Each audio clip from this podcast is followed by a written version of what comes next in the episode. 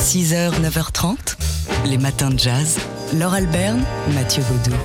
Si vous êtes un fidèle des matins de jazz, vous connaissez ce nom, on vous a déjà parlé d'Henrietta Lacks.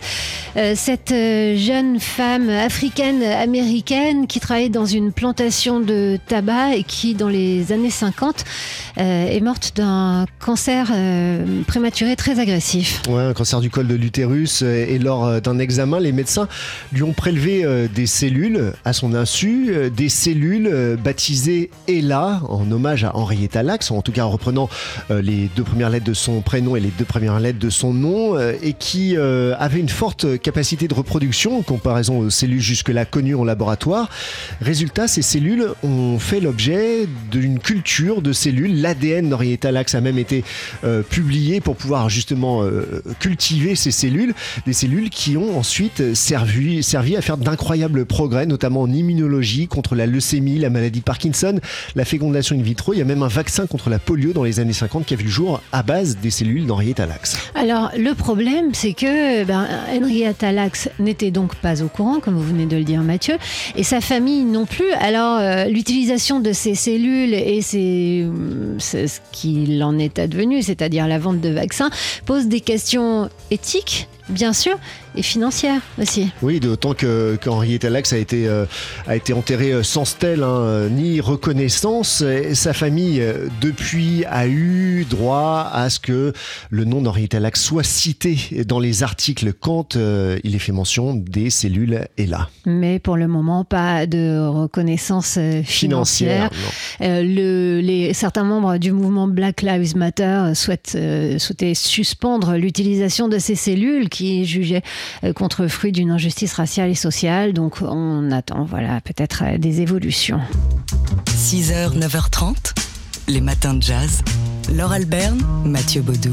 C'était vendredi euh, à partir de 19h en direct depuis le studio de TSF Jazz, un caviar et champagne euh, qui constituait le point d'orgue de notre hommage à Charlie Parker à l'occasion du centenaire de sa naissance. Euh, Charlie Parker, maître du bebop, comment il a révolutionné l'histoire du jazz avec le bebop et comment ce style Charlie Parker, cette poésie parkerienne résonne encore aujourd'hui autour de la table avec Laurent Sapir et Sébastien Vidal. Il y avait le saxophoniste Joey Homicile, le musicologue universitaire Jérémy euh, Croubeau-Danini et puis euh, l'ancienne ministre Christiane Taubira.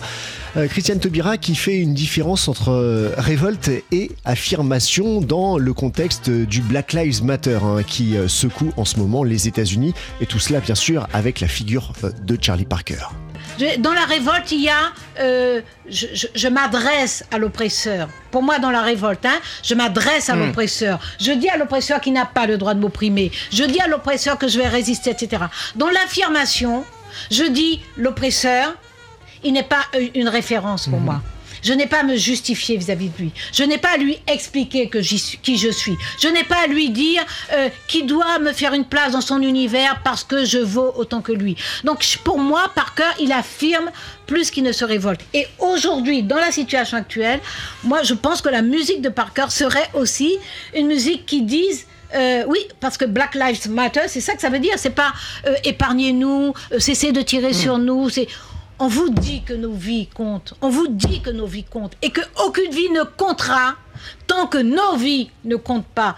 Donc voilà, c'est quand même une approche qui pour moi est très très différente. Et c'est en ce sens que moi j'entends chez Parker euh, cette affirmation à ce moment une affirmation enfin une société raciste qui non seulement est raciste cette société, mais d'une certaine façon elle est anthropophage, c'est-à-dire qu'elle mange l'être humain et elle mange tout ce que produit l'être humain. Et ces musiciens de jazz, ils sont mangés par la société, c'est-à-dire que avant Parker, ils sont tolérés parce que voilà, ils sont propres, ils sont et, et, je, je, ne suis pas en train de les critiquer, de dire et de les dévaloriser, mais je suis en train de dire que euh, ils sont tolérés, ils sont admis. Christiane Taubira sur TSF Jazz, c'était vendredi en direct à partir de 19h, enfin plutôt depuis 19h dans un caviar et champagne que vous pouvez écouter dans nos podcasts consacrés tout entier à Charlie Parker. 6h, 9h30, les matins de jazz. Laure Alberne, Mathieu Baudou. C'est une pièce dont on vous avait euh, déjà dit tout le bien qu'on en pense et il est grand, une pièce qui s'intitule Noir et que Tania de Montaigne reprend à partir de demain au théâtre du Rond-Point à Paris. Seule sur scène, Tania de Montaigne revient, de Montaigne revient sur la vie de Claudette Colvin, cette jeune fille africaine-américaine qui a refusé avant Rosa Parks de céder sa place à un blanc dans un bus. Et Tania de Montaigne revient sur son parcours à elle dans une très belle interview parue ce week-end dans le journal Le Monde. C'est à l'école que j'ai découvert que j'étais noire, nous dit-elle. Un peu comme James Baldwin, l'un de ses héros, le racontait lui aussi. Se découvrir noir, donc, dans le regard des autres. J'étais la seule élève noire, une des rares pauvres et la seule sans père. J'avais l'impression que ça n'était pas normal. Les présupposés se sont multipliés. Si on est noir, on vient forcément d'une famille nombreuse, pas moi, et on est africain. Or, je suis française. Le fait d'avoir été dans une école où j'étais la seule m'obligeait donc d'essayer de comprendre ce qu'était cette solitude. J'ai toujours été sauvée par les autres, dit-elle encore.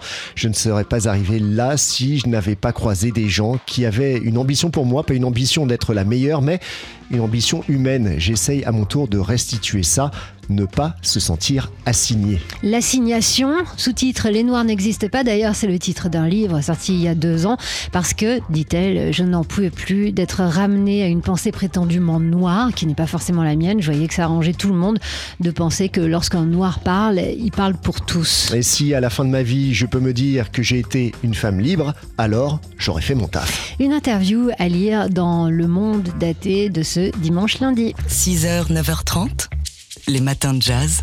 Laure Alberne, Mathieu Baudou. C'est un film qui est sorti mercredi sur nos grands écrans. Il s'intitule Antebellum et il est signé Gérard Bush et Christopher Renz. Antebellum avant la guerre en latin. Quelle guerre? Eh bien la guerre de sécession aux États-Unis puisque ce film euh, fantastique, film horrifique, nous raconte euh, l'histoire d'une autrice de romans à succès d'aujourd'hui, Veronica Henley, qui, est, qui se retrouve euh, propulsée dans un champ de coton au 19e siècle, avant donc la guerre de sécession. Un film qui entre en résonance avec euh, l'actualité euh, américaine et s'inscrit dans la lignée de Get Out de Jordan Peele, qui en est euh, l'un des producteurs et ça ne nous, nous étonne pas.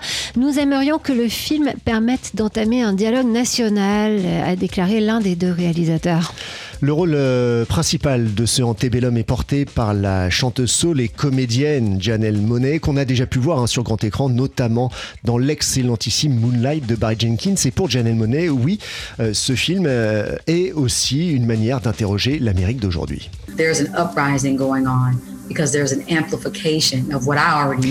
Il y a des soulèvements populaires en ce moment en Amérique en raison d'une aggravation de ce que nous avons déjà vécu, la uh, suprématie des Blancs. Le racisme s'intensifie toujours plus et l'oppression du système risque de ruiner des milliers d'années de lutte. Je pense qu'aujourd'hui, l'art, les films, la musique sont là pour nous rappeler le combat que nous avons dû mener et que nous devons poursuivre pour protéger ceux qui sont en marge de la société en particulier les femmes et les hommes noirs. Janelle Monet, donc, euh, dont vous pouvez voir euh, l'interview plus largement sur le site Allociné. Antebellum, donc film signé Gérard Bush et Christopher Renz, à voir en ce moment au cinéma. Les matins de jazz.